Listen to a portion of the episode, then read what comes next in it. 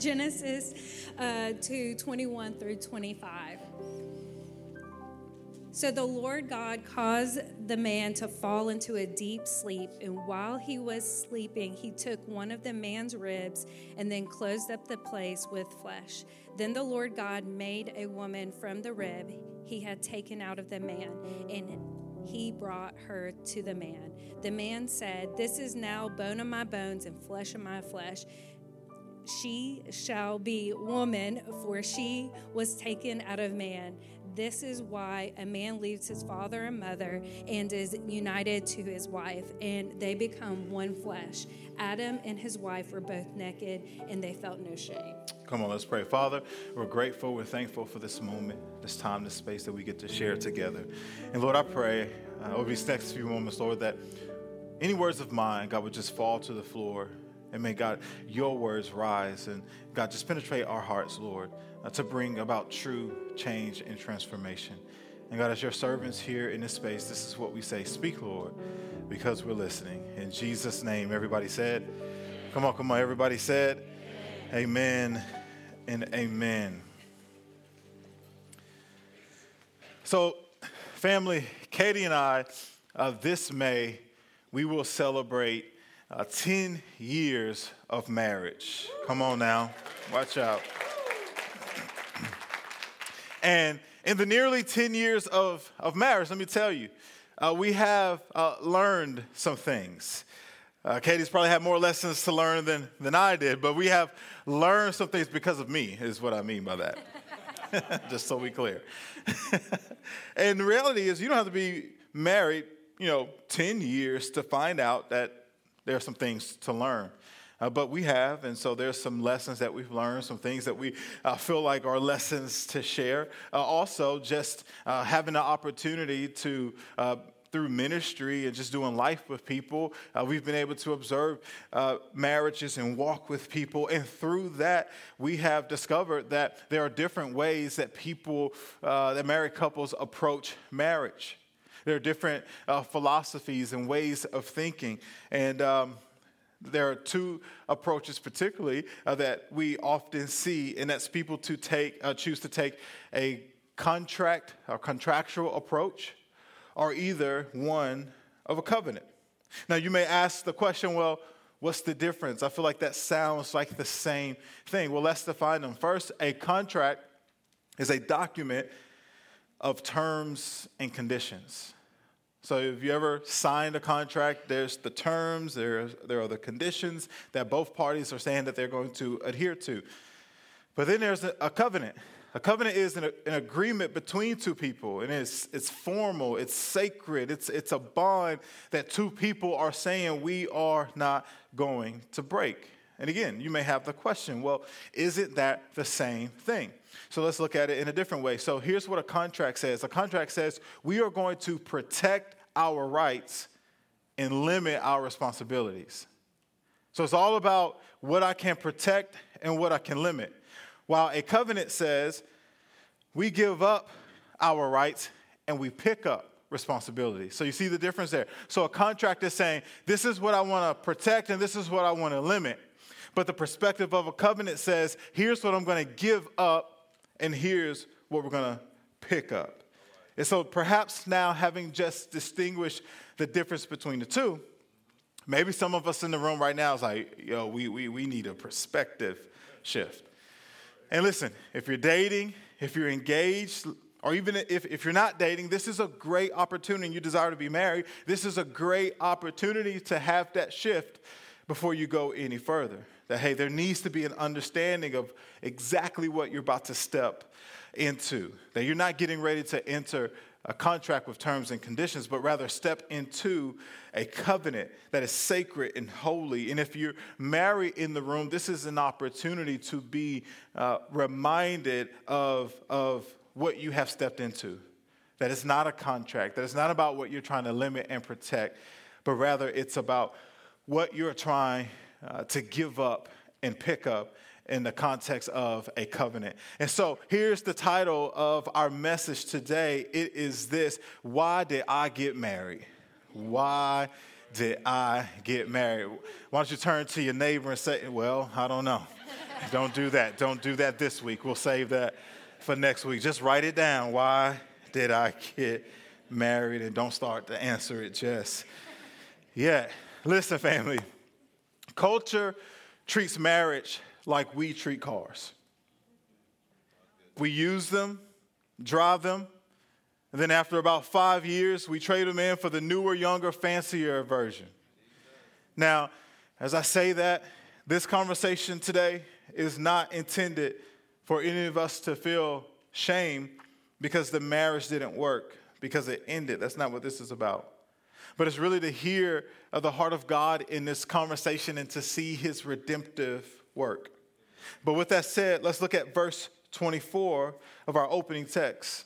It says this This is why a man leaves his father and mother and is united to his wife, and they become one flesh. So here's what that means it means that a man's response to his wife is to leave his parents, leave his family, leave everything else at the moment that he says, I do. The man is transferring his loyalty from his parents and family to his wife.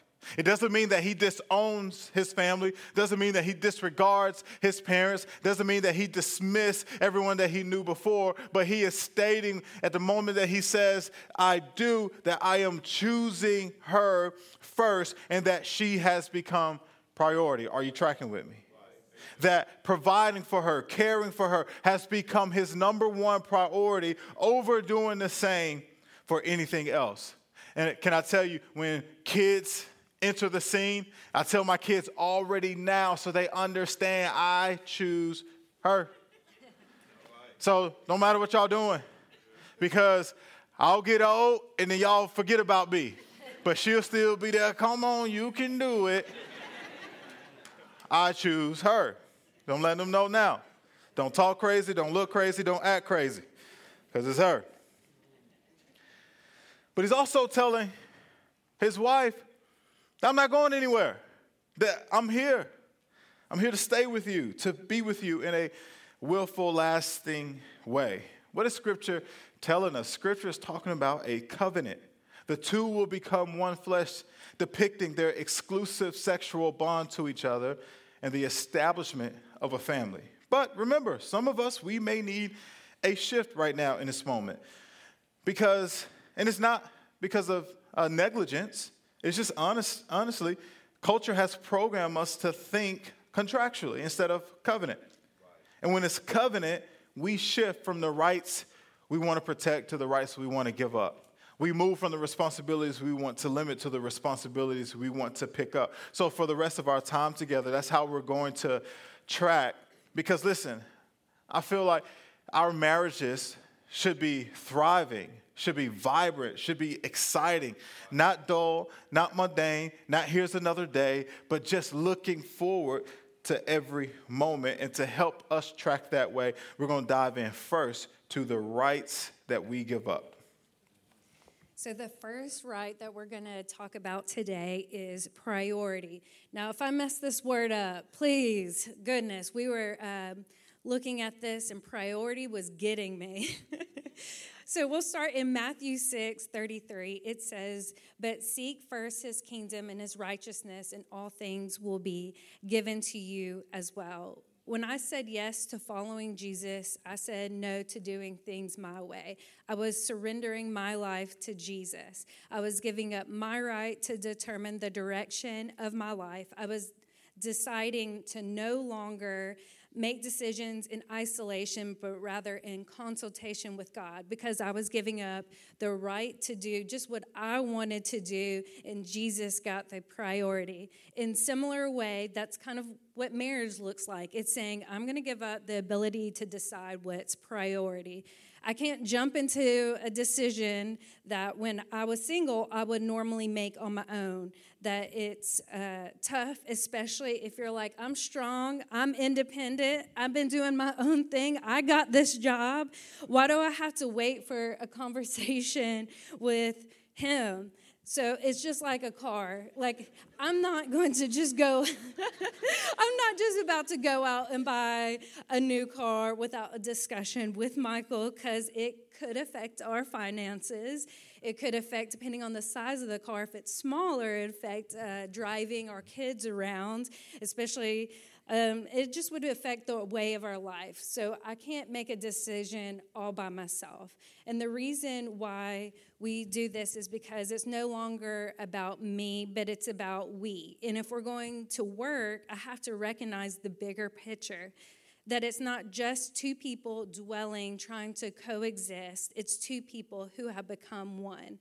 When I give up the priority, I'm saying it's not just about me, but it's about we. In order to give up priority, you have to let go of pride. Pride will tell you to make your own decision. Pride will tell you that you're grown and you can do this on your own, like I said before. So, if I step on your toe, I'm sorry, but not sorry. So, if you're talking to your single friend and your single friend is saying, Why do you have to ask him to buy that, to do that, to buy that bag? You got that job, you got that bonus like we don't we're going to have a conversation about that. So that's when pride will have to die. The quickest way to destroy a marriage is to sow the seed of pride and water it with daily selfishness and isolation. Ultimately you will reap what you harvest of discontentment and disunity. So we must give up priority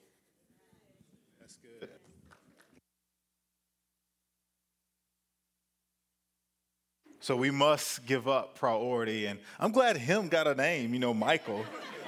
Michael. I got to talk to him. But we also, we got to give up ownership. We must give up ownership. Listen, marriage will change your language up real quick. You go from me, myself, and I to we, us, and ours. What used to be yours is now ours. Your money is now our money. Your car is now our car. Here it is. Your debt is now our debt. Yes, yes, it is. Somebody said, No, it's not. you took them loans out at 21. Your body is now our body. Look at 1 Corinthians 7 4. This is the Apostle Paul speaking. He says, The wife does not have authority over her own body, but yields it to her husband. In the same way, the husband does not have authority over his own body, but yields it to his wife. Now, a verse like that can easily make us start squirming in our seat, especially in the context of today's world where the sentiment is, No one can tell me what to do with my body. That is my body and it's my choice. But listen, the fact that we're reading it here, and this was written years ago, thousands of years ago by the Apostle Paul, it tells us that this just isn't a 2024 conversation, that the sentiment has been that. But here's a little bit more context to Paul's conversation. In many cultures, in the culture specifically that Paul was speaking into, a wife's body was not considered uh, to uh, belong to her, but it was considered to completely belong to the husband. But listen, this wasn't a mutual thing. The husband's body didn't belong to the wife. In fact, they went so deep with this idea of the superiority of man that they didn't even consider the idea of male adultery. It just was non existent, it didn't exist. But this is why Christianity is so countercultural because this is what Christianity says. It says that both parties are so closely connected that they have mutual authority over each other's bodies instead of pushing this male dominance. It's about mutual submission in this area of marriage. Now, if you're still cringing right now, that you don't own your body, listen, I hear you, understand, I get it. But I'm gonna let you in on a little secret. You've never owned your body because your body has been purchased by the blood of Jesus Christ who paid the penalty of sin. Man couldn't do it. We, we could not figure it out. The law was not enough. Jesus came, He fulfilled it, He died, He rose again, He conquered death, hell, and the grave, and He was the perfect sacrifice for the payment that sin requires. And so we've been bought with a price.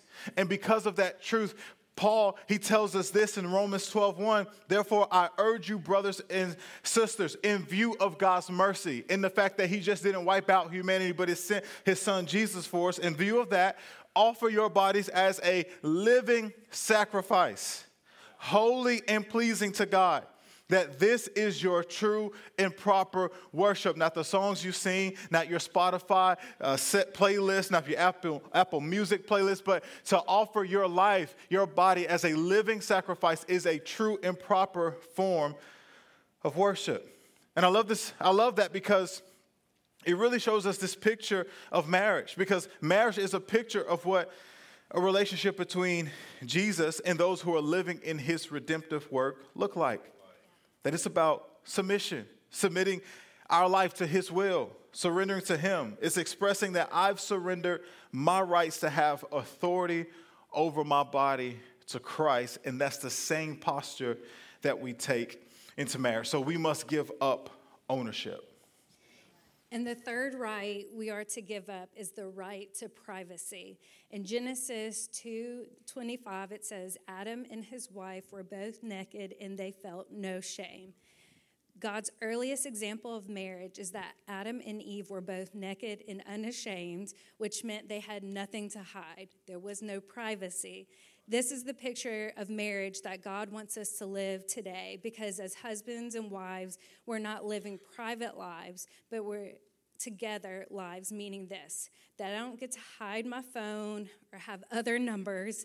I don't have just my passwords to my things that I don't share. I don't have a secret bank account. Um, I don't even get frown. I don't even frown up when I get home from work and he asks me, How was your day? Every part of our lives is what we share together. Marriage is not a private institution, but an intimate one. Intimacy isn't just what we share in the bedroom, but it's also how we share our lives. It's in every single day in those moments. Marriage isn't a contract. We're not trying to protect our rights, but give up our rights. In the same way, we're not trying to limit our responsibilities, but we pick up responsibilities responsibilities. In Ephesians 5 22 through 23, it says, Wives, submit yourselves to your own husbands as you do, do to the Lord. For the husband is the head of the wife as Christ is head of the church, his body of which he is the Savior. These verses represent an attitude that doesn't try to limit our responsibility, but instead chooses to pick up responsibility. It's making it a mission to love our spouses well, and giving up privacy helps us to do that well. Yeah, so here we are. We've been discussing, you know, what we need to give up.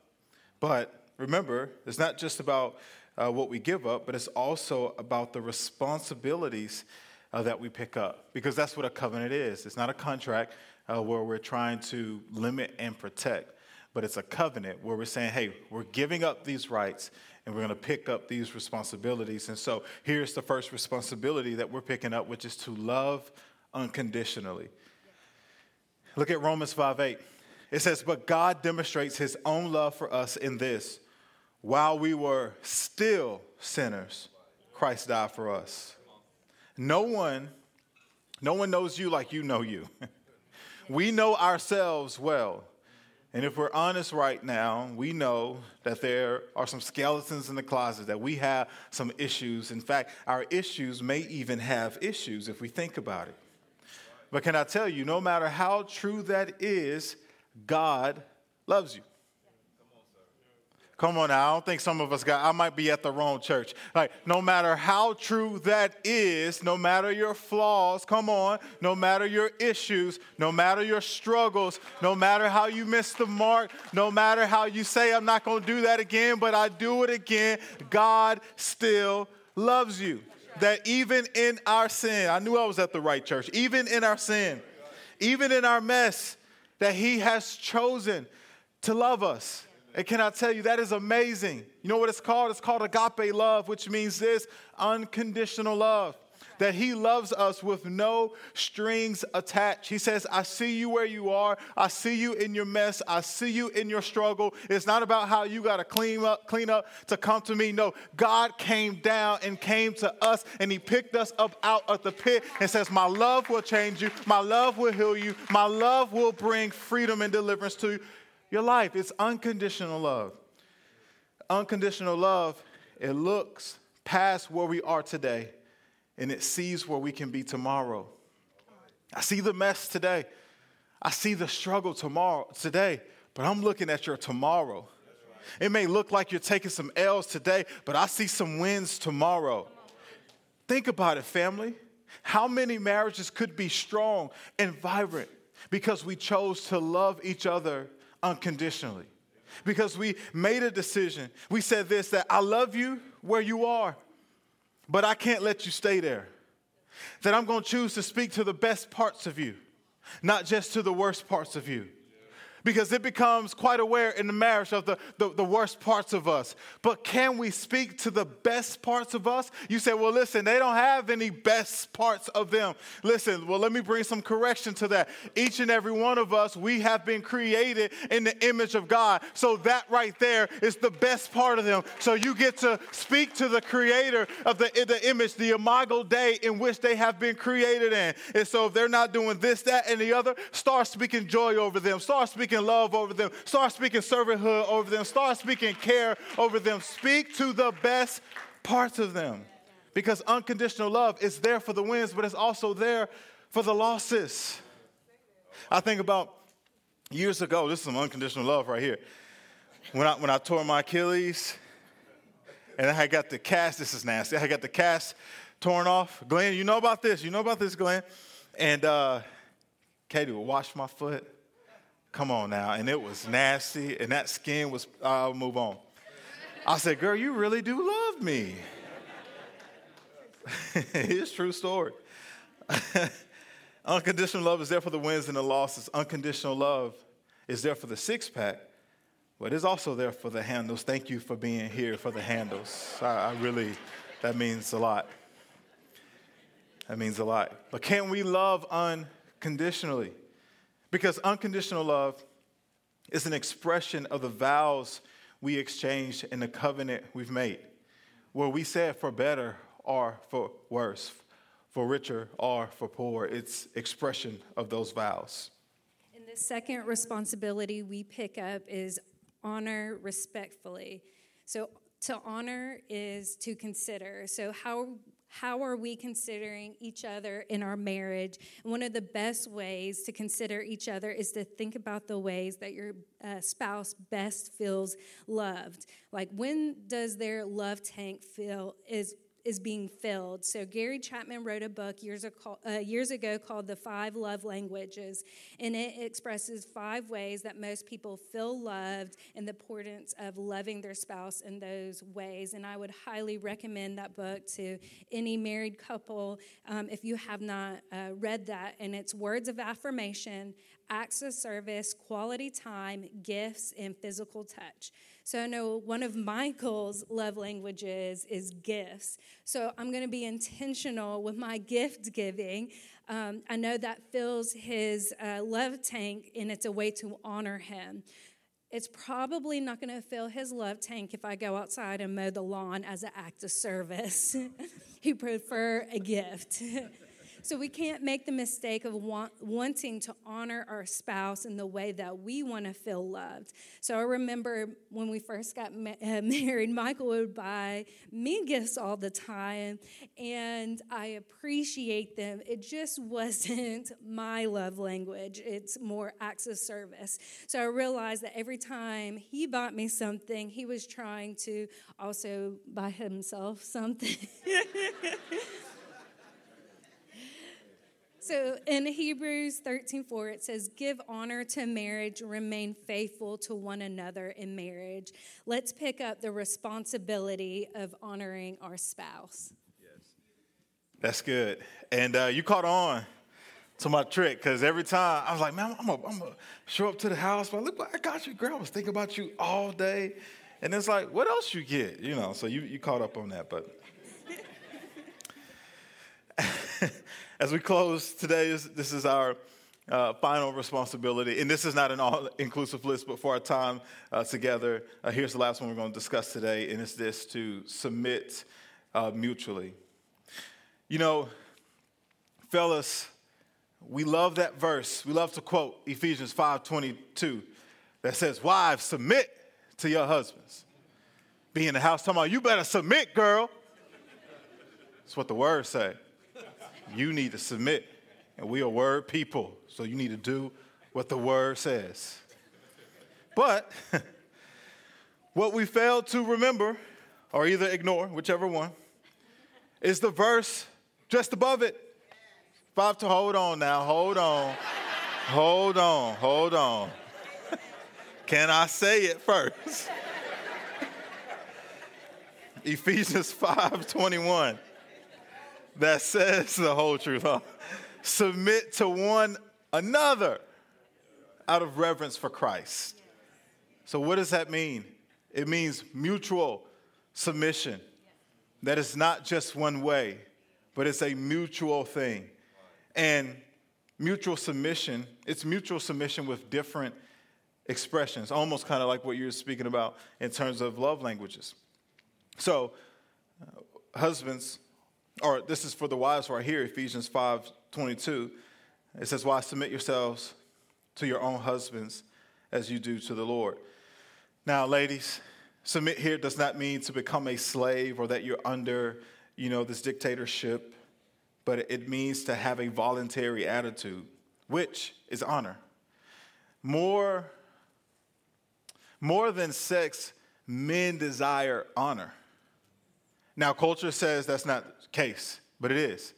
Think about the reaction of a man when someone's disrespecting him, when someone is calling him outside of his name, when someone is throwing salt on his name, throwing dirt on his name. That, that rises up a certain type of, of, of feeling out of him. Because as, as men, we want honor. And we want that especially from our wives. And so, simple things of thank you for how you protect this home. Thank you for how you love our children. Thank you for how you care for me. Thank you for mowing the lawn. Thank you for stopping buying gifts, talking about you were getting them for me, but it's really, but it's simple ways of just thank you for taking the trash out. I never have to worry about a full trash. Just simple things like that. Because if you want more of that replicated, keep with the honor. He'll be like, What you need, girl? Anything you name, I'll build you a house if that's what it takes. Because men desire honor. Now to the wives, Ephesians 5:24, or for the husbands, I should say. Husbands, love your wives just as Christ loved the church. And furthermore, that it goes on and talks about. okay. Fellas, y'all are missing your moments, but the ladies are not. Let me just make that clear. But it says, husbands, love your wives as Christ loved the church. So, so, you know, fellas, we like to talk about the whole submit thing. But Paul is saying, listen, love your wives as Christ loved the church. The church isn't an institution or organization. It's, it's an organization and it's an organism. It's both. So it's, it's people. And what did Jesus do? He died for them. So that means as husbands, die to yourself to love your wife. Now, what does that mean? It's telling us this that wives, that they need us as husbands to speak the language of love. So, as men need honor, wives need the language of love. And what does that look like? It's simple in the same way. I love what you did with your hair. I love that dress you're wearing. Did I tell you this morning? You look so good today. I like the thing you did with your hair, this outfit, this all black. I like that. That looks good. Yeah.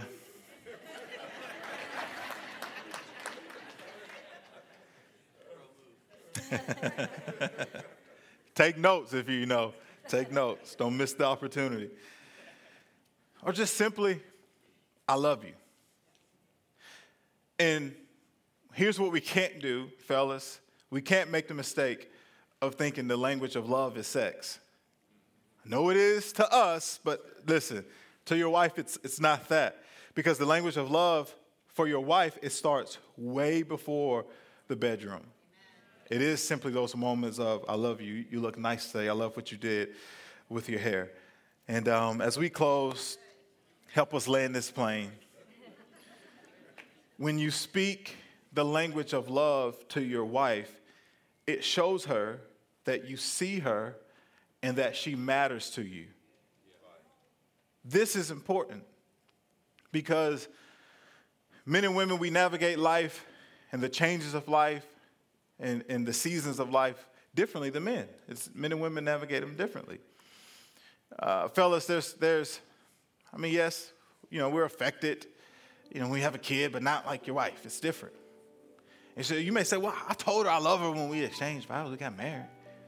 She know I love her. I get her stuff. Take out the trash.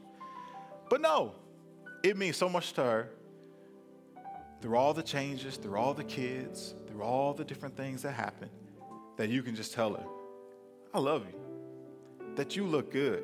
Like the moment you first saw her, express that same excitement and zeal to her, no matter if it's 10 years, 15 years, or 50 years, because that tells her he sees me, that I matter to him, that he notices me.